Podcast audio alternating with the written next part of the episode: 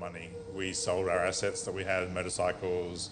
Mark had a little bit of savings, um, and we had to put that all together to uh, to try to fund this business. And we knew we still didn't have enough money, so we went to a bank and we got a micro enterprise loan, a really small twenty thousand dollar loan from them, which is pretty much just a credit card um, that we would have to pay back with the business. But to get that, we had to have a business plan. Okay. So the writing a business plan was driven by that need. I mean, you know, we had we had to demonstrate um, three years worth of revenue. Welcome to A Table for Two, inspiring and educational interviews and stories with the best operators, owners, and entrepreneurs in business and the hospitality industry. My name is Phil Halani, and on today's episode, we chat to Sean and Mark, owners of Sydney's best gelateria, Ciccone and Sons. Sean had a background in HR, and Mark spent 20 years making gelato at Bar Italia, which was one of the first artisan gelato shops in Sydney. After Sean was made redundant, they decided it was time to open their own business. After 12 months of searching and looking at multiple venues, they decided on a space in Redfern, and Ciccone and Sons was born. Although the start of the journey was slow and ice cream being a very seasonal product, Sean and Mark knew by creating their unique gelato and focusing on guest experience as their point of difference, they would be able to build loyalty through their customers. Since opening six years ago, they have collaborated with some of the best hospitality venues in Sydney, including Nour and Continental Deli, while also featuring in every possible hospitality publication as having the best gelato in Sydney. Over the next three months, they will open two more locations, one in Glebe and also including our partnership at Gelafrenda, something we are very grateful to be part of. A quick shout out to our good friends at Procal Dairies, Sonoma Baking Co. and MD Providors, who are passionate about supporting small businesses, the hospitality industry, and also this podcast. So we've got a very, very exciting episode today. It's a special one because not only are you our, our 49th guest on um, Table for Two, but you're also our, our business partners for our new concept um, in Penrith, Ciccone and Sons. Thanks for joining me, boys. Welcome. Welcome. It's um yeah I've, I've, we've been talking about getting this happening for a while and Sean you kept ignoring me so no, not ignoring, just uh, giving us some time to uh, rehearse some answers. beautiful and see if you trust me right Absolutely.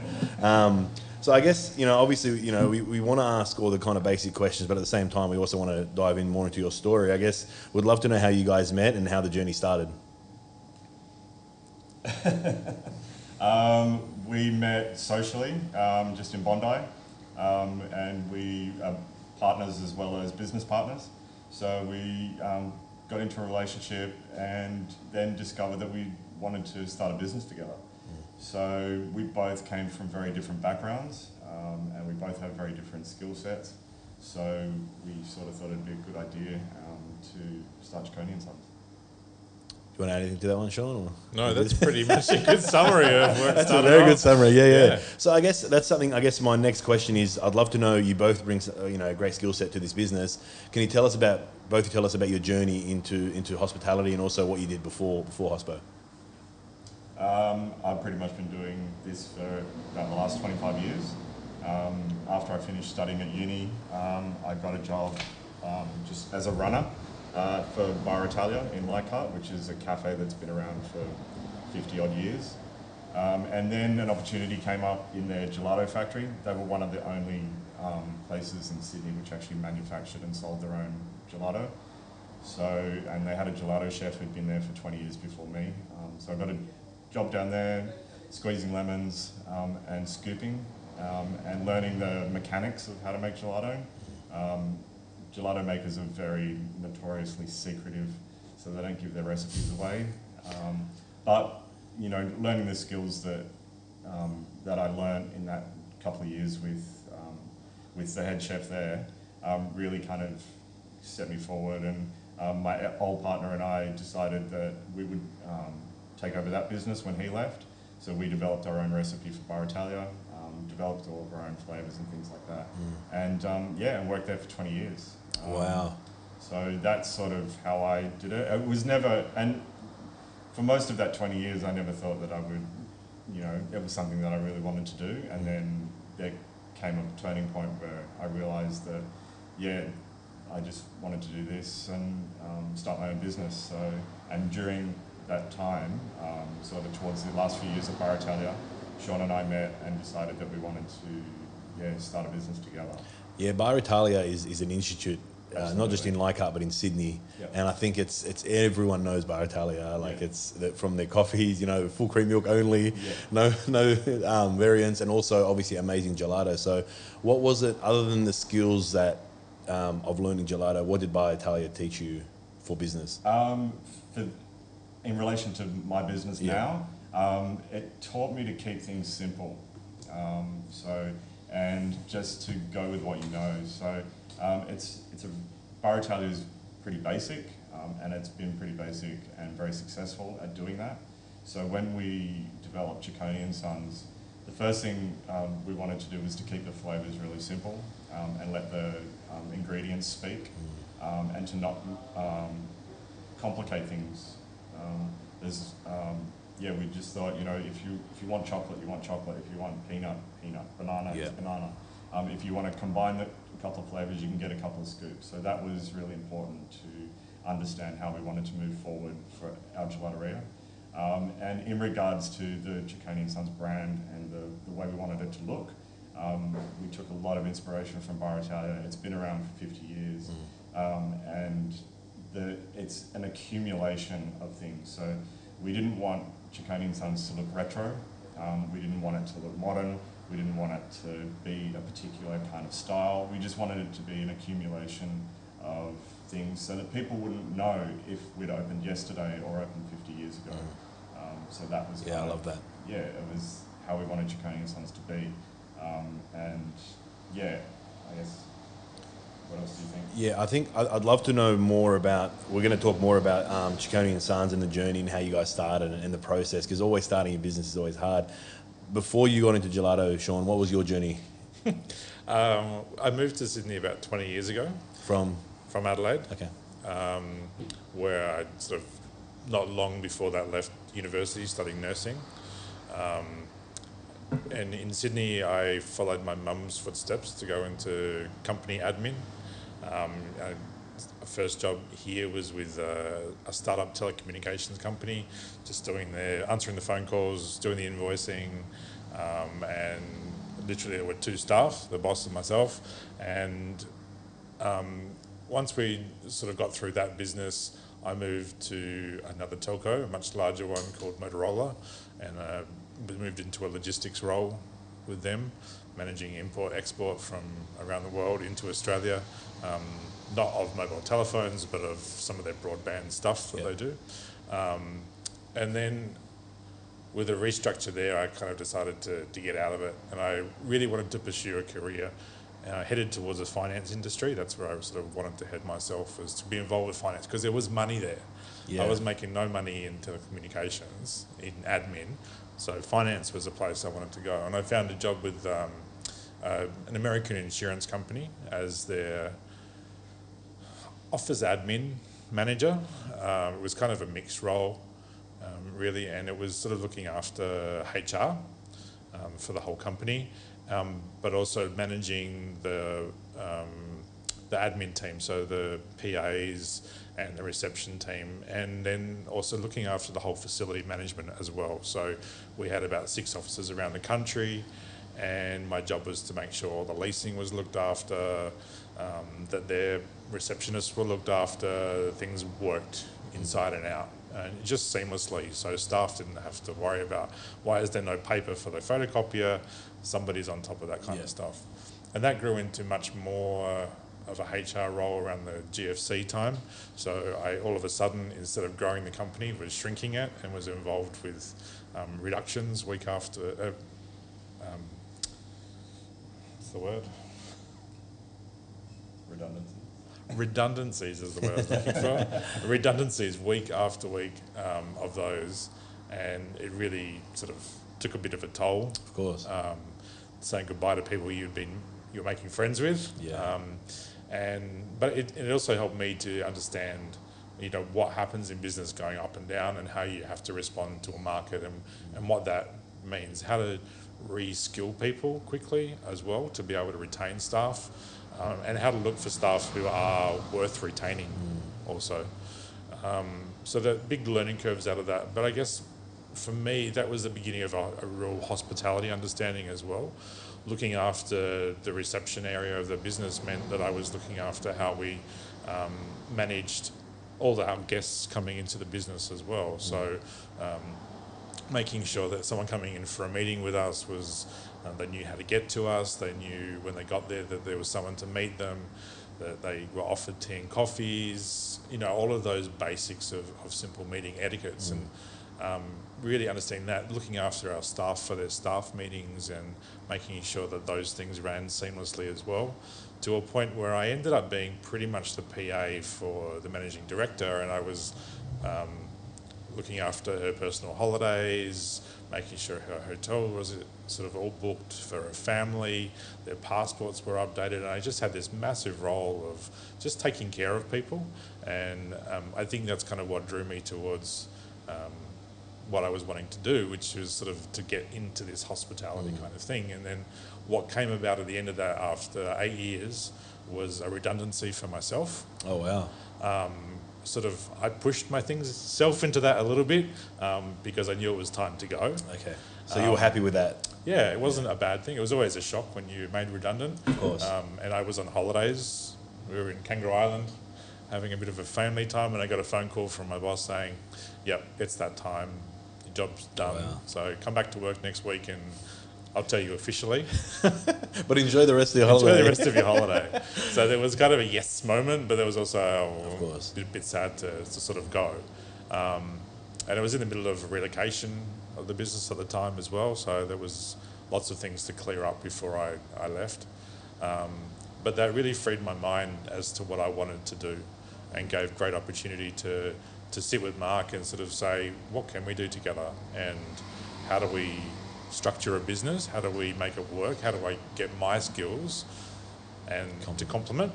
And then what skills between the two of us, bringing in the HR manager role here, is to say what skills are we missing and how do we go about accumulating those skills so that when we start the business, there's nothing absent. We haven't missed something Okay. along the way. Yeah. So um, I threw myself into a job with um, uh, a grocery business um, to understand stacking shelves, fast moving stuff, um, consumer stuff, how you go serving customers in a really high turnover environment as well, which is something I had no experience Wow. with. So you just threw yourself in there and just learned. You wanted to know everything about it. Just teach me everything. Yeah. know, Did you have- see it? You know, just stand back and watch uh, and observe, Yeah. see how these things move, and then that moved really quickly into a management role with that business as well. They sort of, I guess, saw potential, um, and I, yeah, things went from there. And then by then it was kind of time for me to say, okay, this is it. We've got to start the business. So Do your own thing. I moved out from there. Did you have before you started? Had you had any hospitality experience before you started in the supermarket, grocery chain? Well, like I said, only really in the, that office environment where Okay. I was looking after our guests arriving into the business uh, and making sure that they were they were looked after there. But and and anticipating our, our guests' needs was kind of the biggest thing. So, Yeah. which is what hospitality is to me any day of the week. It's Yeah. understanding the customer and, and what their needs are before they realise what their needs are. And that was really my job there was to make sure that everything was taken care of. Dinner mm. bookings were, were looked after and, and all that kind of stuff was, was happening. And Yeah, yeah, I love that, and I think uh, the, the biggest key to hospitality is caring and, and, and like I said, attending to your, your guests' needs. So I think you guys are such beautiful people, and I think it's very natural to kind of transition into that. So talk to me about finding um, Ciccone and the you know the story about Ciccone and Sons. You obviously knew you wanted to start your own business. Talk to us about that journey of you know of saying, all right, cool, we're ready to go. Until what was the next steps after that?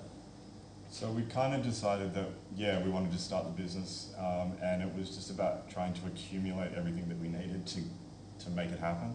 Um, we searched for probably six months for the right space, um, signed leases on ones that didn't end up being the right space, and then refinding ones that we looked at before. It was a bit complicated. We knew the area that we wanted to focus on. We'd done, um, a, we got together a pretty good business plan. Um, Sean put together an amazing novel of all the things that we, our expectations and what, how we wanted to move forward. Um, and we did some research on Redfern, and yeah, just discovered that it had um, the potential to have a hell of a lot of people um, in the one area. It's one of the most highly populated areas in all of Australia um, with growth potential. Um, we have a new metro. So all of these things were kind of, prior to us opening the business, things that we understood about the area.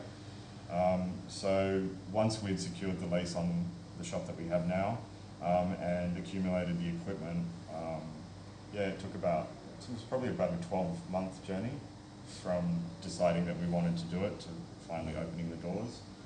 Um, and yeah, I think in the first couple of years we were just still growing and still accumulating. We didn't have a lot of money to start off with, so we really made do with what we had, and every kind of next step was about us um, saving and working hard to to to be able to afford a bigger machine, to be able to afford a bigger freezer. Um, yeah, we've done things really kind of at a at a slow pace, but at a reasonable pace. More we could- organic and yeah, well, we could afford to, and we sort of knew um, quite early on what we wanted to achieve. Um, that we wanted to have somewhere um, that was like Sons is now, but that journey has probably, you know, it took us about four or five years to get to that point, and and now we've had some rethinking, and we're talking about expanding and expanding. Um, and going into other areas and things like that, so it's constantly evolving. constant growth. And and Sean, what? How much? How important was that business plan for you? I mean, I've had guests on here that have never had a business plan. Guests that you know are very are very thorough with their business plan. How important was the business plan for you guys for the success of Ciccone Sons? There's a there's two answers there. So the first answer was um, extremely important because we had to apply for funding um, for to start the business. Um, the, we had no money. We sold our assets that we had, motorcycles. Mark had a little bit of savings, um, and we had to put that all together to to try to fund this business, and we knew we still didn't have enough money. So we went to a bank and we got a micro enterprise loan, a really small twenty thousand dollar loan from them, which is pretty much just a credit card um, that we would have to pay back with the business. But to get that, we had to have a business plan. Okay. So the writing a business plan was driven by that need. I mean, you know, we had, we had to demonstrate um, three years worth of revenue and on something that we'd never done before. So, you know, we thankfully we had some numbers from Mark for what had Bar Italia had done over his time there. So we were able to take a, a portion of that and start writing what we thought we might be able to achieve. Real, you know, what might have been possible. None of it was true. None of it was Well, accurate. It, it and- was true. Well, it's Um, based on true like, facts. Yeah, the numbers that we had from Bar Italia and what they sold, um, we sort of st- that was a good starting point for us. But Bar Italia is a whole nother monster. So Yeah. their gelato, they they employed two full time gelato makers. Wow. So it was big business at Bar Italia. Um, so when we started Ciccone and Sons, yeah, it looks not it looked nothing like those numbers, but it was still a great place to start. Yeah, I- and I think our projection in terms of how the business would run based on the numbers that we put in is true. You know, like it's just that they were a lot smaller than what we had hoped that they would have been. Yeah, yeah, so we were really optimistic. In, in any case, we got the money out of it, and we did have a bit of a guide for ourselves. It made us think about things. Um, so going through those that, that stepping process of going, you know, you writing a market, do you write a marketing plan? Do you have a website? And, and when can you afford to do those things? Because that's really what we had to do. We couldn't afford a website in the first 12 months. That seems stupid because it's like $65 or something We for a couldn't- year. Yeah. couldn't afford signage Wow. to begin with. Like there were there were things on the list. but There were things on the list that you know we just had to get to a- as we could afford. But I, I, you know, I think the beauty in that is is you you're building, you're only growing when you you've maxed out your capacity. So you guys are busier, money's coming in. Cool, maybe it's time to put signage, or let's get the the bigger um, gelato maker, or things like that. So at the time, it's probably like, what do we do? But in theory, it's you're only spending money when you need to, and I think that's pretty cool. Yeah. Um, what, what were other than the financial aspects? What were what were some of the initial challenges with with starting up Ciccone and Sons? Um, one of the challenges was letting people know that we were here um, and letting people know um, to come to us and that we had a good product. So it, you know, it was we started in the middle of winter, um, in Redfern, so it's not always the greatest time to open up a gelateria. Um, it was good because it was kind of a soft opening and got us used to being running a business. Uh, we weren't run off our feet, you know, from the very beginning, so it was a nice, easy start. Um, and then we started getting noticed um, by, you know, the press and stuff like that, so that kind of helped people and gave people an idea, and Yeah. they realised where we were and what we were doing. So, but yeah, I think the, um, you know, it was that was one of the toughest things for me, just getting people through the door. Yeah. Yeah. Is that, would you say the same from initial challenges? Any other initial challenges for you, Sean? Or?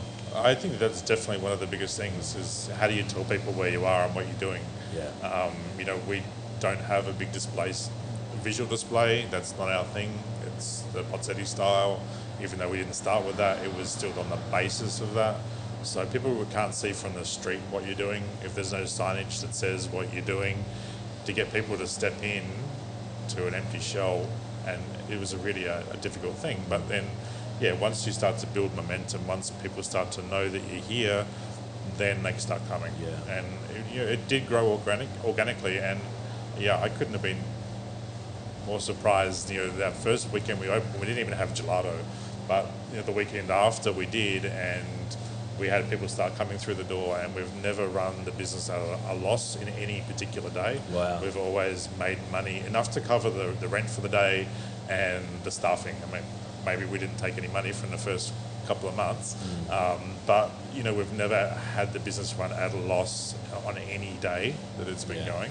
And so that's been a, a real thing, big thing for us as well, is just to keep that momentum going and the, the cost as low as possible and just um, continue through. When did you guys think, all right, we got something really special here? How long in the process was it? We always thought we had something special. We wouldn't have we wouldn't have started without thinking that we were going to be successful. I don't think. Um, we always had that optimism, um, and we knew we had a good product, um, and we knew that people liked it. We just had to get it out there and get enough people to know about it. Um, but I think it was really couple of years. There was like the second year was really tough for us. Um, the first year, everyone's excited, and you've got lots of bloggers coming through and press coming through, and then all of a sudden, everyone's tried it, and there's a bit of a lull. So our second year was pretty tough uh, on us. Um, but then I don't know. There was like a some kind of turning point where it just went bang, and it was like, okay, this is it's going to take care of itself. It's, Yeah. Everything's going to be all right. And then I think that um, for me, another turning point was um, COVID. So 18 months ago, when we went into shutdown, um, we didn't really shut down. We just kept going. And normally um, in winter, we get big highs and big lows because it's seasonal. Um, but that winter, I really was in doubt whether or not we would get through financially. Um, but we survived and we bloomed um, throughout COVID. And because everyone was kind of locked in Sydney, no one was away on holidays, Yeah. and people wanted to get out of the house. And even if it was just for five or ten minutes just to get a gelato, we actually did really well. Um, so it, it made this winter that we've just had a little bit easier. And I think it, I'll look, you know, I can still look forward to the next winter knowing Yeah. that the business is going to stay afloat. And I, I definitely know for every gelateria, for everyone that works seasonally, um, winter's tough. Um, and it's really hard to keep your business going and to keep everything happening when you're not bringing in as much money as you do in summer. But understanding that seasonality um, for me is, you know, it's it, it's going to be okay. And I think once you once Ciccone and Sons got through a winter, you know, which was all right, that was a big turning point for me. Yeah. For me. Yeah, getting over the overcoming the, the hesitation around what what winter means in this business. Uh, Yeah. Coming from insurance and other industries where uh, everything is steady, you know, you get the same level of income all year round, no matter what, because people have to pay insurance premiums all the time. You know, I was used to that flat income stream, and there's only growth when you grow the income. Whereas in this business, to see the seasonality, I, I'm still shocked, uh, six, seven years in now, um, about how much difference there can be between summer and winter. But as Mark has just said, like coming through COVID and seeing uh, a, the support from the local community, but also what's achievable uh, when you just stay focused on what you're doing and you try not to uh, obsess about what everybody else is doing. Uh, you just focus on yourself, then um, you're able to just keep going forward. Uh, and I think that's been the big big thing for me um, is, is to do that. It's just What, what what other things can you do? I mean, for a gelato shop, you can't do much. When it's cold, it's cold, and you offer gelato. So there's not many other things you can do. Is there, has there been any other options you guys have have entertained to think how can we create more revenue during winter? Because reality is you you are every year you, you're open, you're going to create more loyalty, people still want gelato in, in winter, just not as much as they do in summer. But what other options have you been able to bring into your business to help kind of that trade? So one big thing for us was um, opening the space up to eat in dining um, and having um, plated up desserts. Um, so we started doing Sundaes and splits and you know and having a, more of a beverage menu. And then we decided that we wanted to have a liquor license as well. So those kinds of things where people can come in after dinner, um, even if it's cold, and raining, they can sit down and they can enjoy gelato and a drink um, or a coffee. That's kind of really helped us um, through winter. Um, it helps us through summer as well. Um, at the moment, obviously, with restrictions for COVID, we don't have the dining space open, but it's, it's a big help for us. And it was the first year that we kind of, when we got the, um, the new display and we opened up the dining space, it had a, quite a big impact for us to in that first winter. it really opened things for our customers because they have in their local area there's a choice between a restaurant and a bar. Okay. and and that's it. There's not a lot else in Redfern. So providing a different space where people could finish their dinner in a restaurant, but they're not yet ready to go out to a bar or a pub, uh, just gave a different space as well. Or they've been to another bigger restaurant. Uh, and they want to head home, but they don't want to, and they don't want to eat dessert in that restaurant. They've kind of had enough. It's time to get up and move, and we can be that stop on the way home. You can Yeah. have a different venue for a dessert. You can either be a single scoop or you can go uh, a sundae. You can continue with a bit of a nightcap if you're a drinker.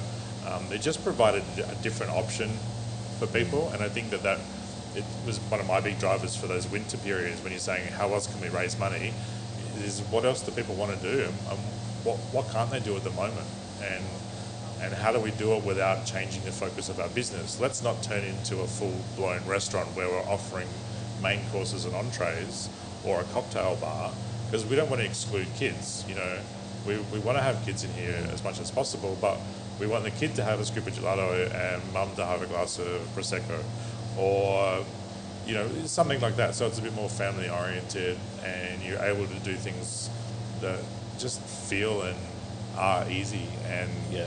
um, just driving different revenue streams as well. I mean, we're not driving big money through alcohol, but it just provides another option for how to consume in our space and, and make it comfortable. And you know, our experience in Italy has certainly been that um, alcohol and gelato can go really well together. Um, particularly, our focus has been on amaros, so they're really focused on after dinner digestives, and, and that sits really well with, with gelato as a dessert. So. And we never shifted the focus away from gelato. Like we're a gelateria, that's what we are. Um, and gelato is our biggest seller. So everything that we wanted to bring in to add on to, to help us through winter and to help with add-on sales, um, gelato was at the core. So we knew that we didn't want people just to come in and have a drink. We wanted people to come in and have a gelato, but then have a drink. Yeah. Okay. Yeah. So gelato is still the main event.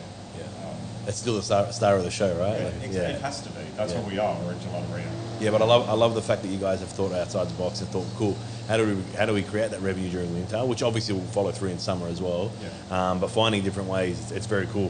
What what's the you guys are always featured in magazines and, and the you know the publications, best gelato in Sydney, in the top ten always. What's what separates you know the you guys with the other great you know gelato shops in Sydney?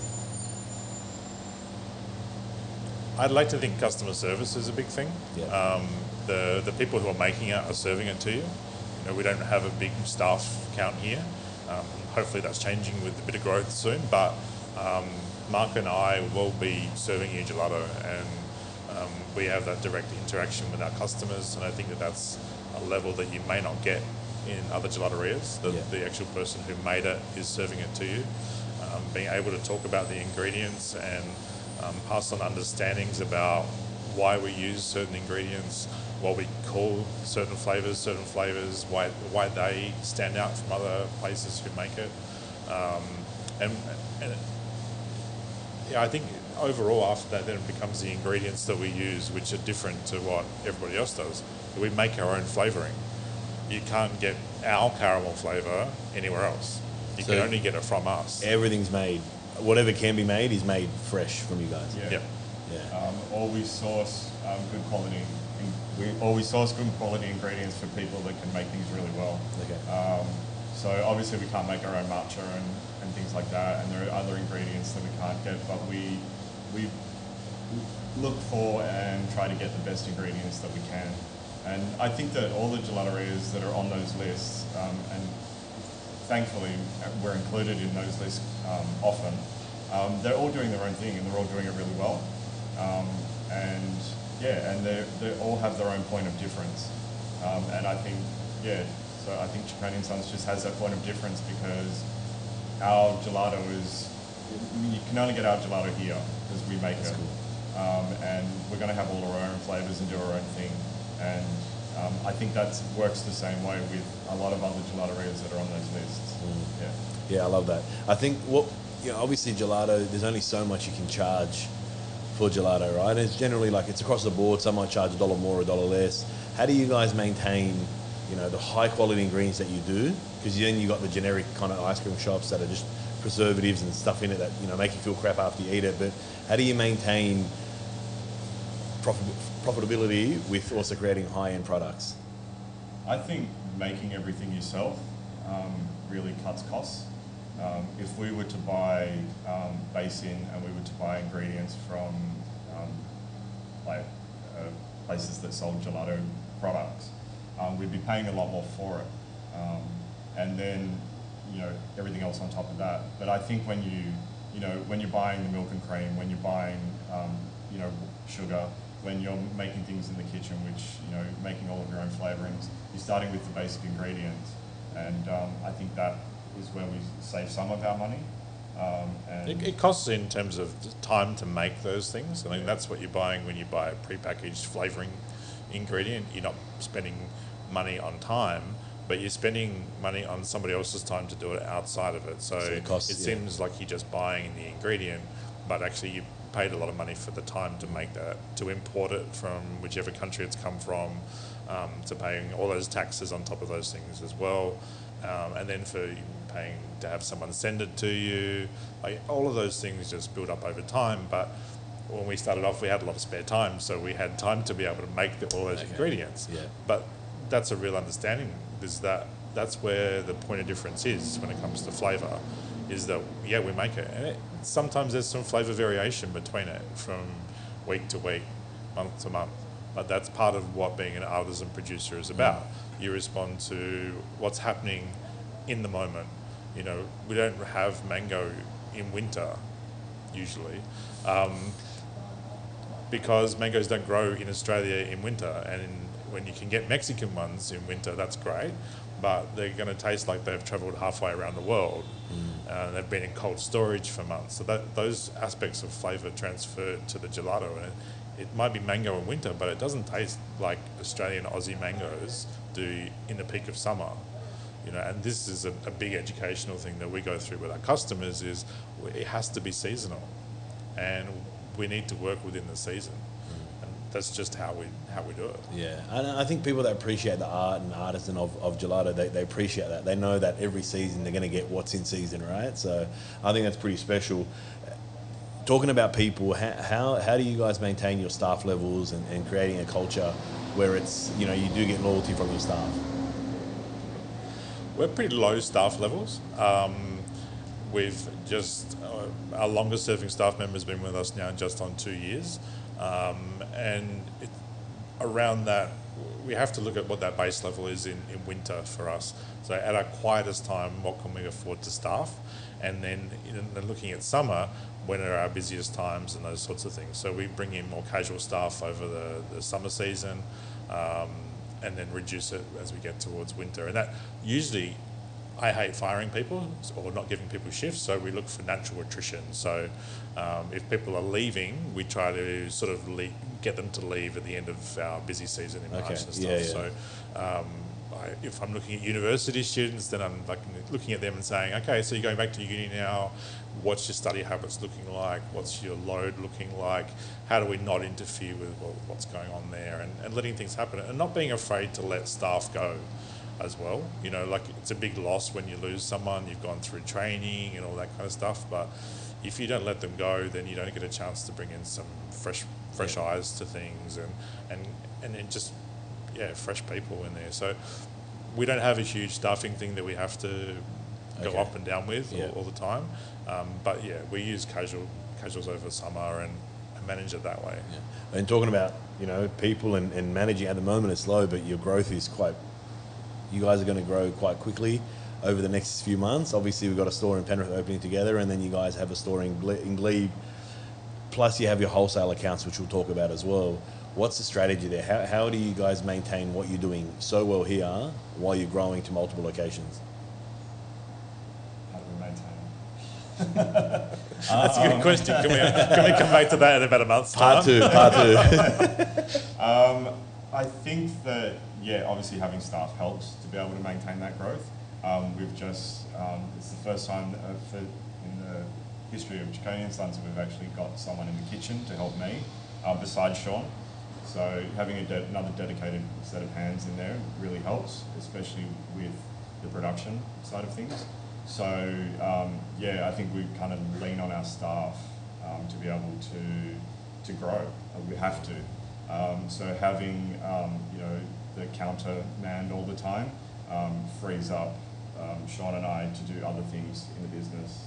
Um, so that's that's sort of how Yeah, I'm. and I think uh, expressing to our staff our need for quality and understanding uh, is really important. So that if I if I can't be at the front serving gelato because I need to be at the back making it, that the staff who I leave behind at the front counter have the same passion and enthusiasm for what we're doing uh, when And we walk away and knowledge of what, Yeah. what's happening, because that's part of the quality equation as well, is the delivery of what we're doing, not just the making of it.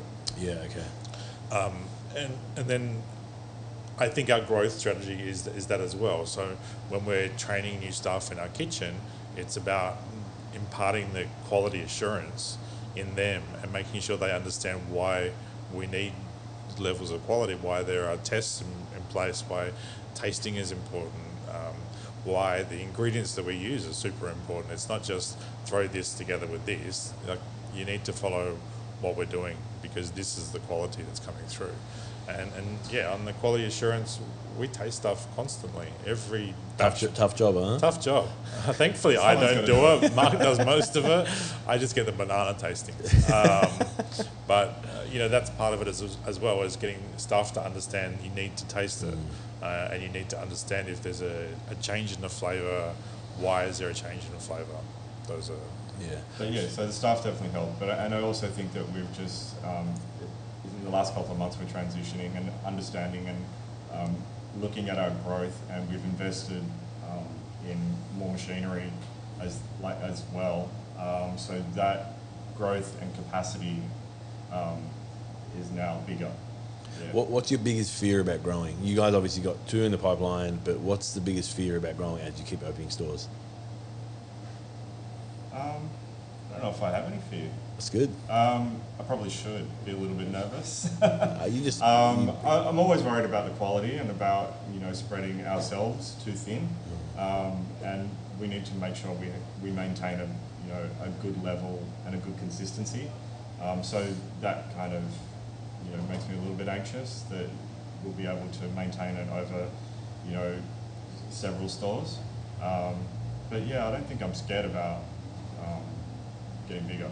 that's awesome. Yeah. Feel the same, Sean? yeah, pretty much. That's awesome. That's great. That's great to have that. I think because you guys back your product so much and you know you have a great product, and again, customer service. What What's important as you grow? I mean, your systems and procedures and things like that. Is that something you're working on now as you grow the business? Absolutely. Um, uh, coming from the background that I've had, making sure that we have documented procedures in place for everything uh, it kind of sits well with me.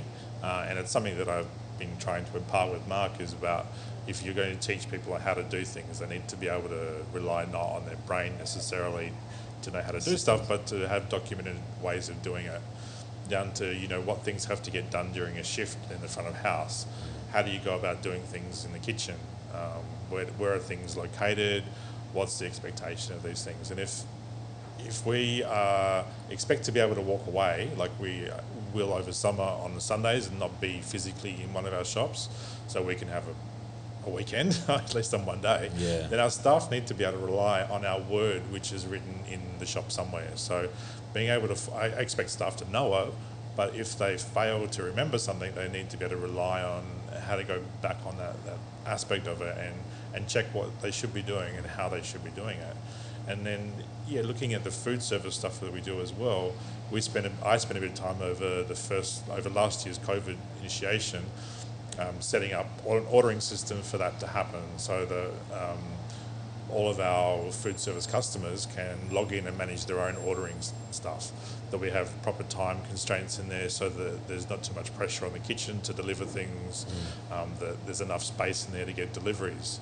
Um, so that was a, a big focus for us to be able to be in, a, in the right level of capacity once everyone come back from lockdown uh, and wants to start ordering again, which is what we're seeing at the moment. But we have a system in place which is handling that and giving us tools to communicate to the kitchen. Mm. It's looking as well after the finance side of things. So people get automatically charged, and I don't have to spend time on the phone looking for uh, the accounts department who don't want to answer the phone because they know they owe us money.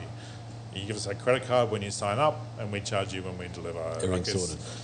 Yeah. Yeah. How, how important is that having that skill set? You know, where obviously you can both do each other's job now, but someone looking at the back end, someone looking at the producing the gelato, and then obviously you guys working together for the overall experience. Well, I don't know if I can do Sean's job, um, but I know how to do mine, and luckily Sean does his very well. That's awesome. Um, but I think that the systems that Sean's put in place, um, in the beginning, it might have seemed like they were too big for our business, but we've grown into them. Um, so having all of those things in place has been really, really important, and it's been a lot easier um, with all of those systems. That's why you're not scared to grow because you have implemented those systems that you thought were too much at the start, but now it's Yeah, it's working. And so. Sean, Sean saw that, um, and he had the vision to say, we need to do this now before things get out of hand. Mm. Um, so implementing um, the, those was really, you know, kind of it's really helped our business. Yeah, and, and you guys have obviously collaborated with some really cool restaurants. Two are probably my favourite in Sydney, Continental and also Nour. How did those opportunities come about? Um, with the deli, um, we um, have always been eating at their restaurants. Um, so Porteño um, and Continental, Continental Deli, we love what they do. They're really nice people. They make really good food, and they make everyone feel really, you know, comfortable in their Yeah. in their environments. Um, so Sarah, who's one of the owners of the in the group, um, came in and just kind of approached us with an idea that they wanted to do a can, like they'd been canning their cocktails, um, and they wanted to do they wanted to call it Neapolitan, play on the tin kind of love that. idea. So we just found a way to make it work um, for them, um, and yeah, they loved it. So we've been doing that for Six years. nearly six years. You had been open 2014, was it? You opened 15. We opened in 15. They opened a little bit just Wow. after us, but we pretty much, yeah, it was Not long after Not long after that that we started Yeah. making the cans for them. That's Um, credit to you boys because it's, it's a it's a they could pretty much anyone they wanted they could get to make the gelato because it's such a big name. But for them to come to you guys shows not just you know you have great gelato, but you also have a great product, a brand, and, and, and things like that. So, Yeah, I think they understood where we were coming from, and we definitely understood where they were coming from and what they wanted. Um, and yeah, it's nice to work with nice people. Mm. Like at the end of the day, we wouldn't have been doing it for the last six years if they weren't great people to work with. of course. Um, and the same goes for Nour. Um, we were doing some work for um, the fish butcher up in Paddington um, with a chef that used to work there. Um, and he introduced us um, to Paul. Paul. Paul Um, Farag, the head chef, right? Yeah, who's now the head chef at Nour. Um, and Nour's a machine. Like they they go through a lot of everything because they're you know really popular. And he just understood his capacity about what he could produce in regards to gelato and ice cream. So he sort of thought, I'm going to outsource that and I'm just going to go to these guys. We did some kind of work with each other at the fish butchery, knew the quality of what we produced. Um, he had some ideas, so he kind of came to us and said, Can you make this happen? And we were like, Yeah, sure. So, um, and again, he's a really nice guy, so it's not hard working with people that are really nice. Yeah. Um, and yeah, so that's kind of been, been fun. Yeah, I love that. The the boys obviously Ibi had him on the podcast and what he's created with all his brands. It doesn't matter what he opens, if it's cafe, Asian rest cuisine, Lebanese, he's just been able to nail them all. And Yeah. and again, credit to you boys for being part of that, and it's pretty special. So, um, you know, there's obviously always in the media you see the amazing stories, how great your gelato is, and how great everything looks from the outside. But every episode, I, I like to talk about. So I want to talk about, you know, the, the the bad times as well, so people can understand that it's not always good times. And have you guys gone through some tough times in business? And if so, how have you how have you overcome them? winter's always the toughest time for us. And Yeah. and as I was saying earlier, it's the time that I sit there and I think, what the hell are we doing? What have we done wrong? Why is no one coming through the door? Um, it's that realization that this is winter and people don't eat that much gelato in winter. Still hasn't sunk in. Six years later, still feeling. I still feel. it. I mean, I've learned to deal with it now after the, a few years of experience. But I still have those those moments on those bl- freezing cold, wet, windy Wednesdays, and I think I've got to pay the rent today. And why aren't people coming through the door?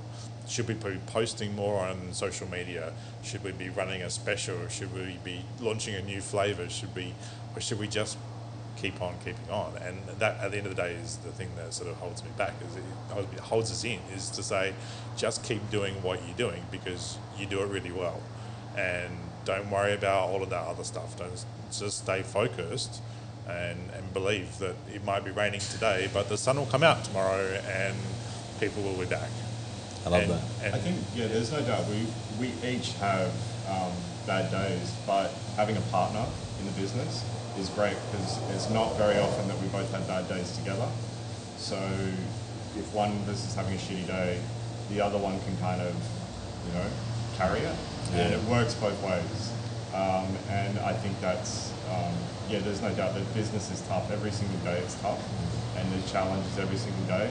Um, but having someone to you know, go on the journey with um, really helps. I kind of, I've got a good mate who's um, kind of doing what we're doing, but on his own. Not on his own, but running a business um, kind of by himself. And it's tough. It's really, really hard. Like, and, you know, having a bad day sometimes if you're on your own, it's not great. Yeah. But definitely being a team really, really helps out. How do you balance? I mean, having that support is so so important, and you guys obviously care about each other so much. How do you kind of balance that lifestyle between work and then going home? You know, business partner, life partner. You know, you're essentially with each other twenty four seven, so you must like each other. Otherwise, it'd be awkward, right? But how do you maintain that balance between hey, this is this is work and this is home? I think we both have work personalities and home personalities. And when we're at work, we both have a job to do, and we just get on with doing that job. And there's moments where we're real people with each other as well. We're not just colleagues, but we ha- we've different, really different jobs to do, and we each have to focus on those. Because if we don't, the business loses traction. And then we have to say, but when we go home, we have to turn off.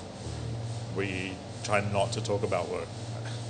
Doesn't work, but uh, we try not to talk too much about what's happening at work. That's not to say that we don't come up with good ideas and business planning and take some brave steps when we're having a Sunday a lunch somewhere. You know, I love sitting down by the beach and just having a chat about reflecting on the business and spending time together, but reflecting on what could we do better or what's coming up in the next couple of months and you know that sort of casual business meetings that sort of happen, but really trying to separate for ourselves time between work and home.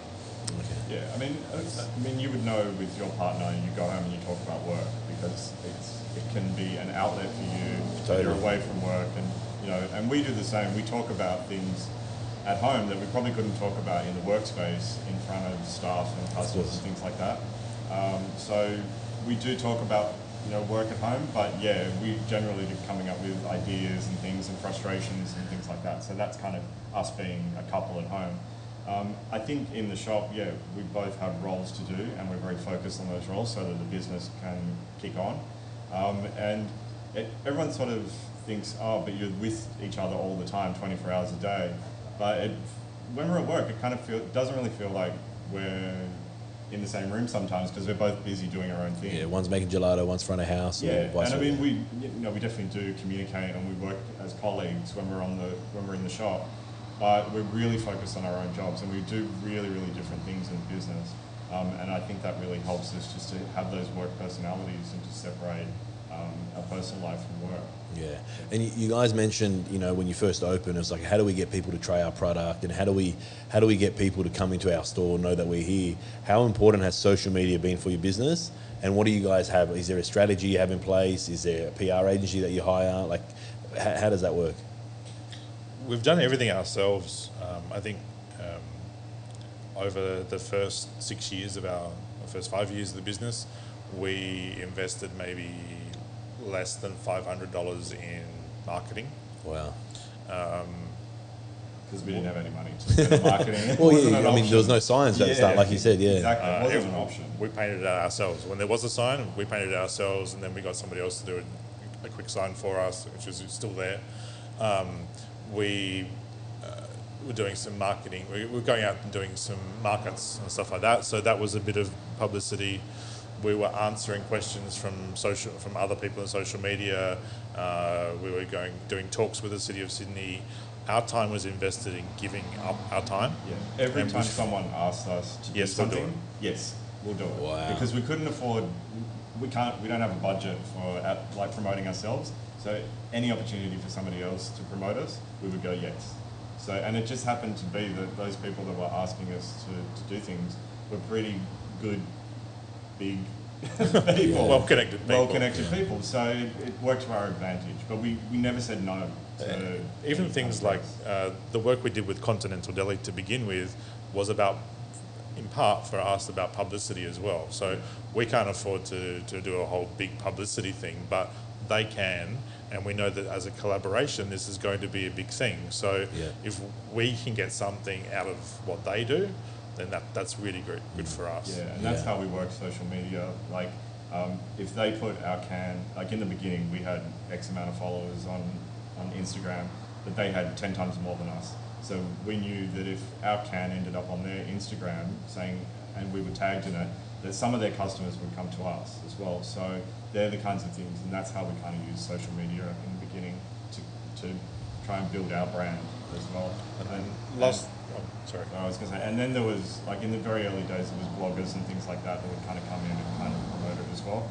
Um, and and yeah, all every single thing helps. Um, yeah. Uh, last year, during the beginning of COVID, the City of Sydney gave were giving out grants, uh, and we re- received one of those grants. And part of that was to invest money for ourselves in making ourselves more publicly visible and uh, capable, and also advancing our technology. So. Um, what we did was we, we got some signs. so now there's signs on the awning. It, it took five years and a bit, a bit of money that we didn't have, which came as a grant to us to put some signage on the awning. Um, but we also invested in having our own app, um, which was a real time investment there. We got the online ordering for our um, wholesale food service customers set up, and we also engaged with someone to produce a professional website for us, which we hadn't had until that time. And that involved doing a photograph shoot, writing copy, and then actually publishing the whole website itself. Um, and that was all paid for by City of Sydney.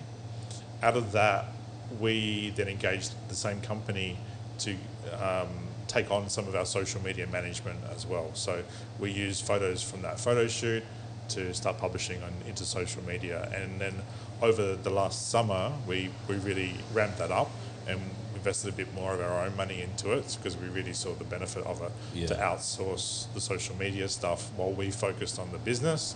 Um, we, we just don't have the headspace for it over summer to Yeah, be able to sit down and go, well, we need to post the this number of times in a week, and it needs to we need to write copy for it, and we need to run it on multiple platforms, and then so we just outsourced the, whole- that uh, over a period of time, and it was amazing. We just we rock up on a Monday, do a photo shoot, and then we've got a couple of months worth of photos Yeah. sort of sorted, and And the, the company that takes care of it posted three a week, and we we got a really good response from it.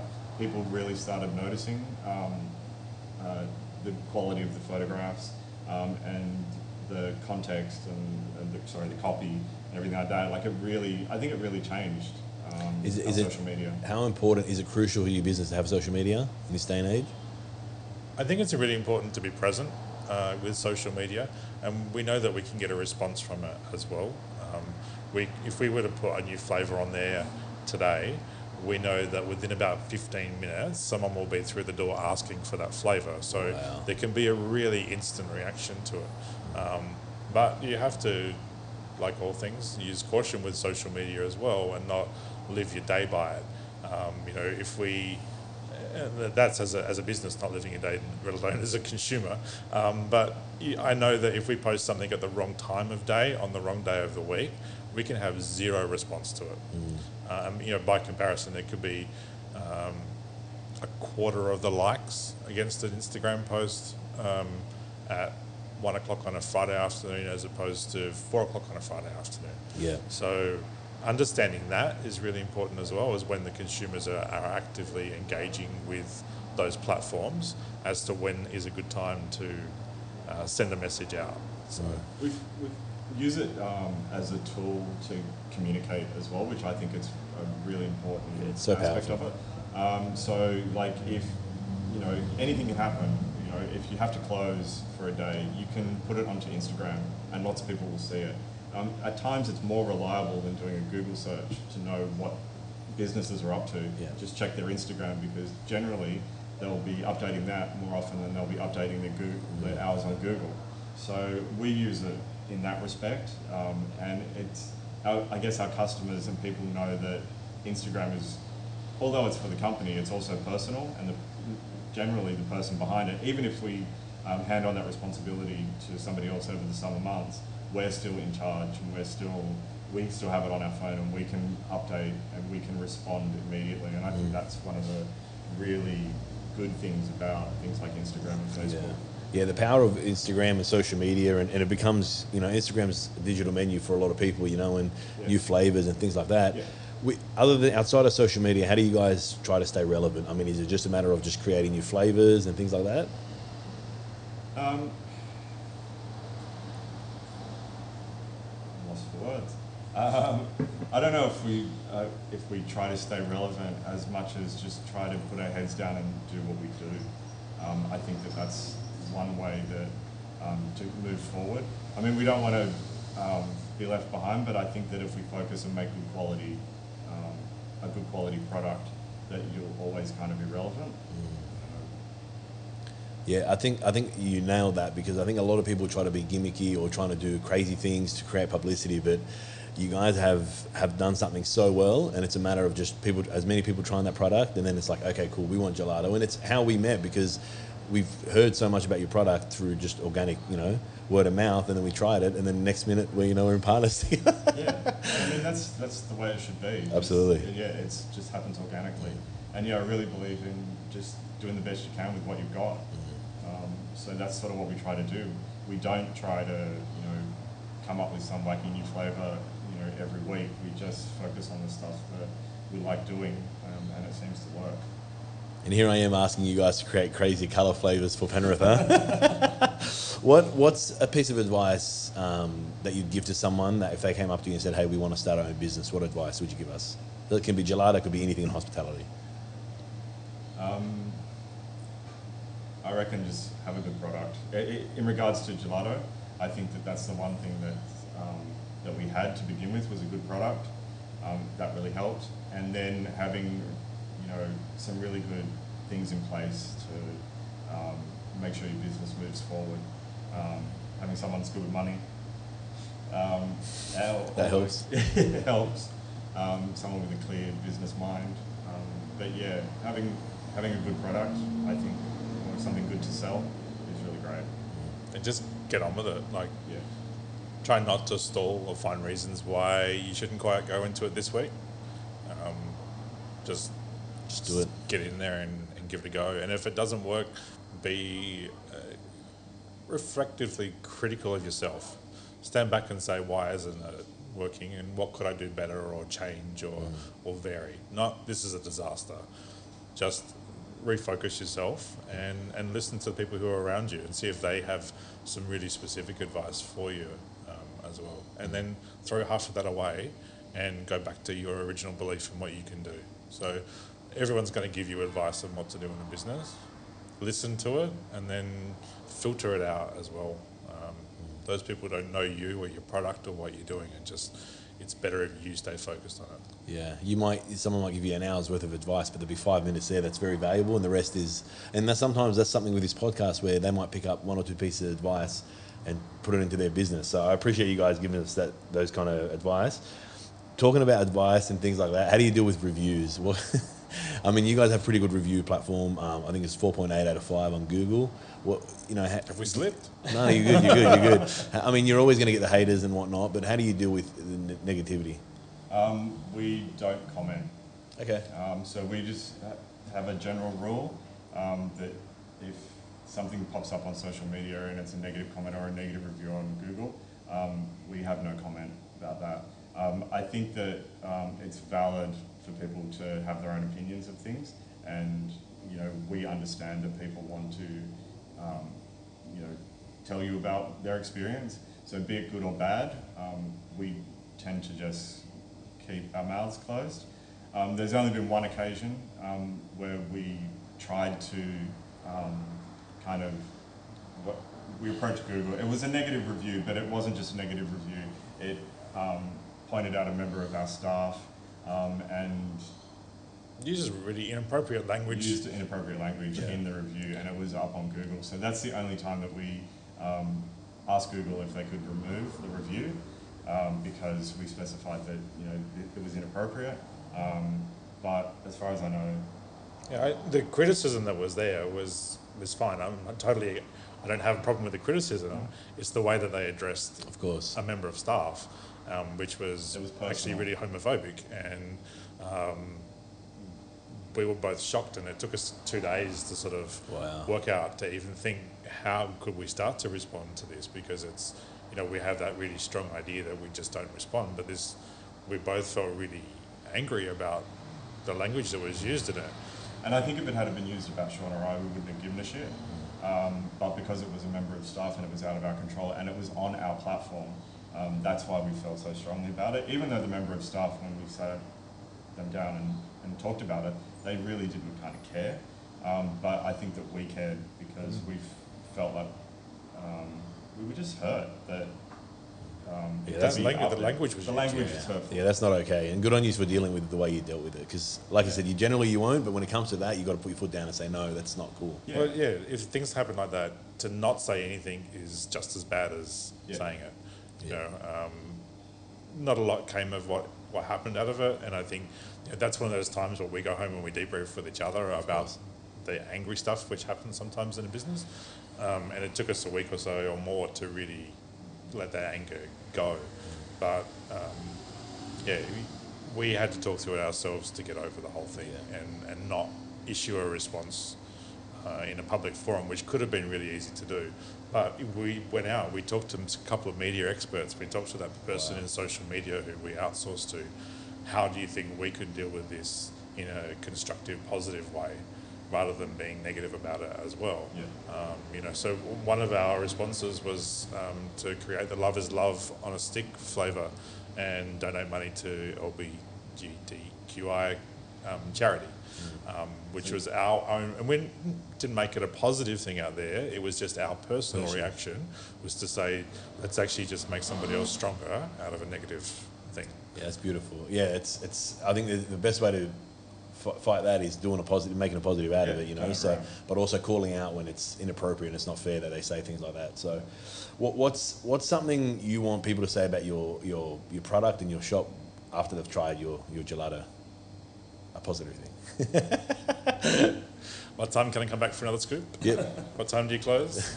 Um, that's it's always to good. To hear that someone wants to come back, um, that they enjoyed it. I think that's one of the biggest buzzes I get out of serving is uh, the joy that somebody experiences when they taste something. And at the moment, we can't see it so much because of face masks, um, and people obviously can't lick through a face mask. But when there's no mask in place, Has anyone tried? Has anyone ever done that accidentally, not realizing? Yeah, If you think about believe with a smudge We've all on done outside. it. We've all done it. Yeah, yeah. But the, the instant gratification for me is that expression on someone's face when they try our gelato for maybe the first or second time, or even a repeat customer, and there's just this. There's a. I always say there's a moment in a man's eyes when he's suddenly a five-year-old again, Yeah. um, and everything around them disappears. And it happens with women as well, but men, it's particularly obvious that the whole world just disappears around them, and they turn into a five-year-old, and they've just got their favourite sweets at the sweet shop or their favourite ice cream from the ice cream shop, and it's just that that's a moment of happiness for me, and um, it's something I talk with our staff about when we hire them is that customers are always happy because what they're getting they really want, and they're going to be happier afterwards because they're really going to enjoy what they taste. Yeah, I, lo- I love that happiness. Like it's so true. Like it's the happiest product in the world, isn't it? So So not many customers walk in here miserable, and if they do, they walk out a little bit happier. Happier. Um, yeah, and we even say like when we've got a queue of people going up the street, no one's really unhappy in the queue because they know that they're going to get some satisfaction once they get to the counter. Yeah. And you know, you're not lining up for the bank or the post office. You're lining up for gelato, and um, yeah, they generally walk away happy. Yeah. yeah, I love that.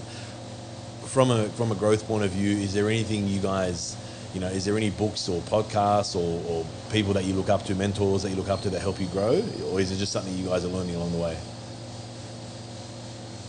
I think it's something that we're learning along the way. Um, certainly, I think our growth at the moment might have been my driving. Um, that I needed to do something else and to, to help to grow our business and, and realizing, you know, that we need mental stimulation, which is part of that growth factor. Um, but I think we also are constantly looking at what's happening out there in other areas. And I think, you know, even if we use Continental as an example, um, well, that group of people as, as mentors, they might not think of it or know it, um, but we, we sit back and we look at what they're doing and the way that they structure their business and engage with their staff and uh, find the right staff who are there to work for them um, and how they, how can we learn from that is, is what we're sitting back and looking at and, and implement that for ourselves. How do we look at businesses like yours and, and say, what's happening in your environment that when we turn up on a Sunday morning and there's a queue halfway up the street past the Kmart, that your staff are still bright and bubbly and they know exactly what's going on. And, you know, looking at those things and how can we learn from that? What tools do they have to be able to do their job? And how do their bosses treat them? You know, those those are the big things. I think there's a lot of peers in the industry that we definitely look, look up to. Um, friends, you know, uh, and other people that are just aspirational in, the, in how they run their businesses and, and constantly, you know, strive. Um, and, you know, they, we eat out a lot and, um, see a lot of people and we go to a lot of good restaurants that, you know, the owners really care about what they do and that is inspirational for Yeah. us. It might not be in the same industry, but it's just about hospitality and about running a business and about, you know, um, doing good. Um, and we definitely, I mean, Messina, you can't not be inspired by what they've achieved through gelato. So, you know, um, well, customers always ask us what we think about it, and you know, we think they're great businessmen. You know, Yeah. how can you not be? Like what they've done Absolutely. With, with the product that we sell is amazing. So yeah, they're someone that we both, you know, are inspired by. Yeah, I love that. I love how you guys like to give credit where credit's due, and, and that's very cool. So, before we, I got one more question, but before we wrap up, is there anything you think I could have added or asked in this podcast that will add value to someone listening? You've done a pretty good job at covering lots of. Thanks, brother. Thanks for the for the plug there. I appreciate it. So, so every question I like to ask at the end of every um, every podcast is is from Guy Raz how I built this, and he asks every guest at the end of his podcast how much of your success do you put down to good luck and, and how much to hard work. What should I say to answer that question? It's just all hard work. It's all hard work. Even the good Even luck the good is luck hard. is hard work. Yeah. I think so. Yeah. Um, yeah, it's tough, but it's worth it. So, and there's no doubt that we've had some really lucky breaks. Um, but yeah, it doesn't mean that we've slackened off in the hard work department. I think that, the, that those good luck, those lucky breaks have only come because we put in the hard work to begin with. One hundred percent. yeah, Yeah, I love that, and and I'm, I'm super excited. You guys are just genuine, beautiful people. You know, when I first, before I even knew you guys, I, I was excited about the gelato and the partner with you guys. But what's really excited me is is the partnership that we're going to work together. It's you know good people wanting to work with together and create not just a great product but a great experience. So super excited to work with you boys, and I can't wait for the for the next journey, the next step. we're looking forward to it too. Yeah. Thanks, guys. Thanks, Phil. Cheers. Thank you.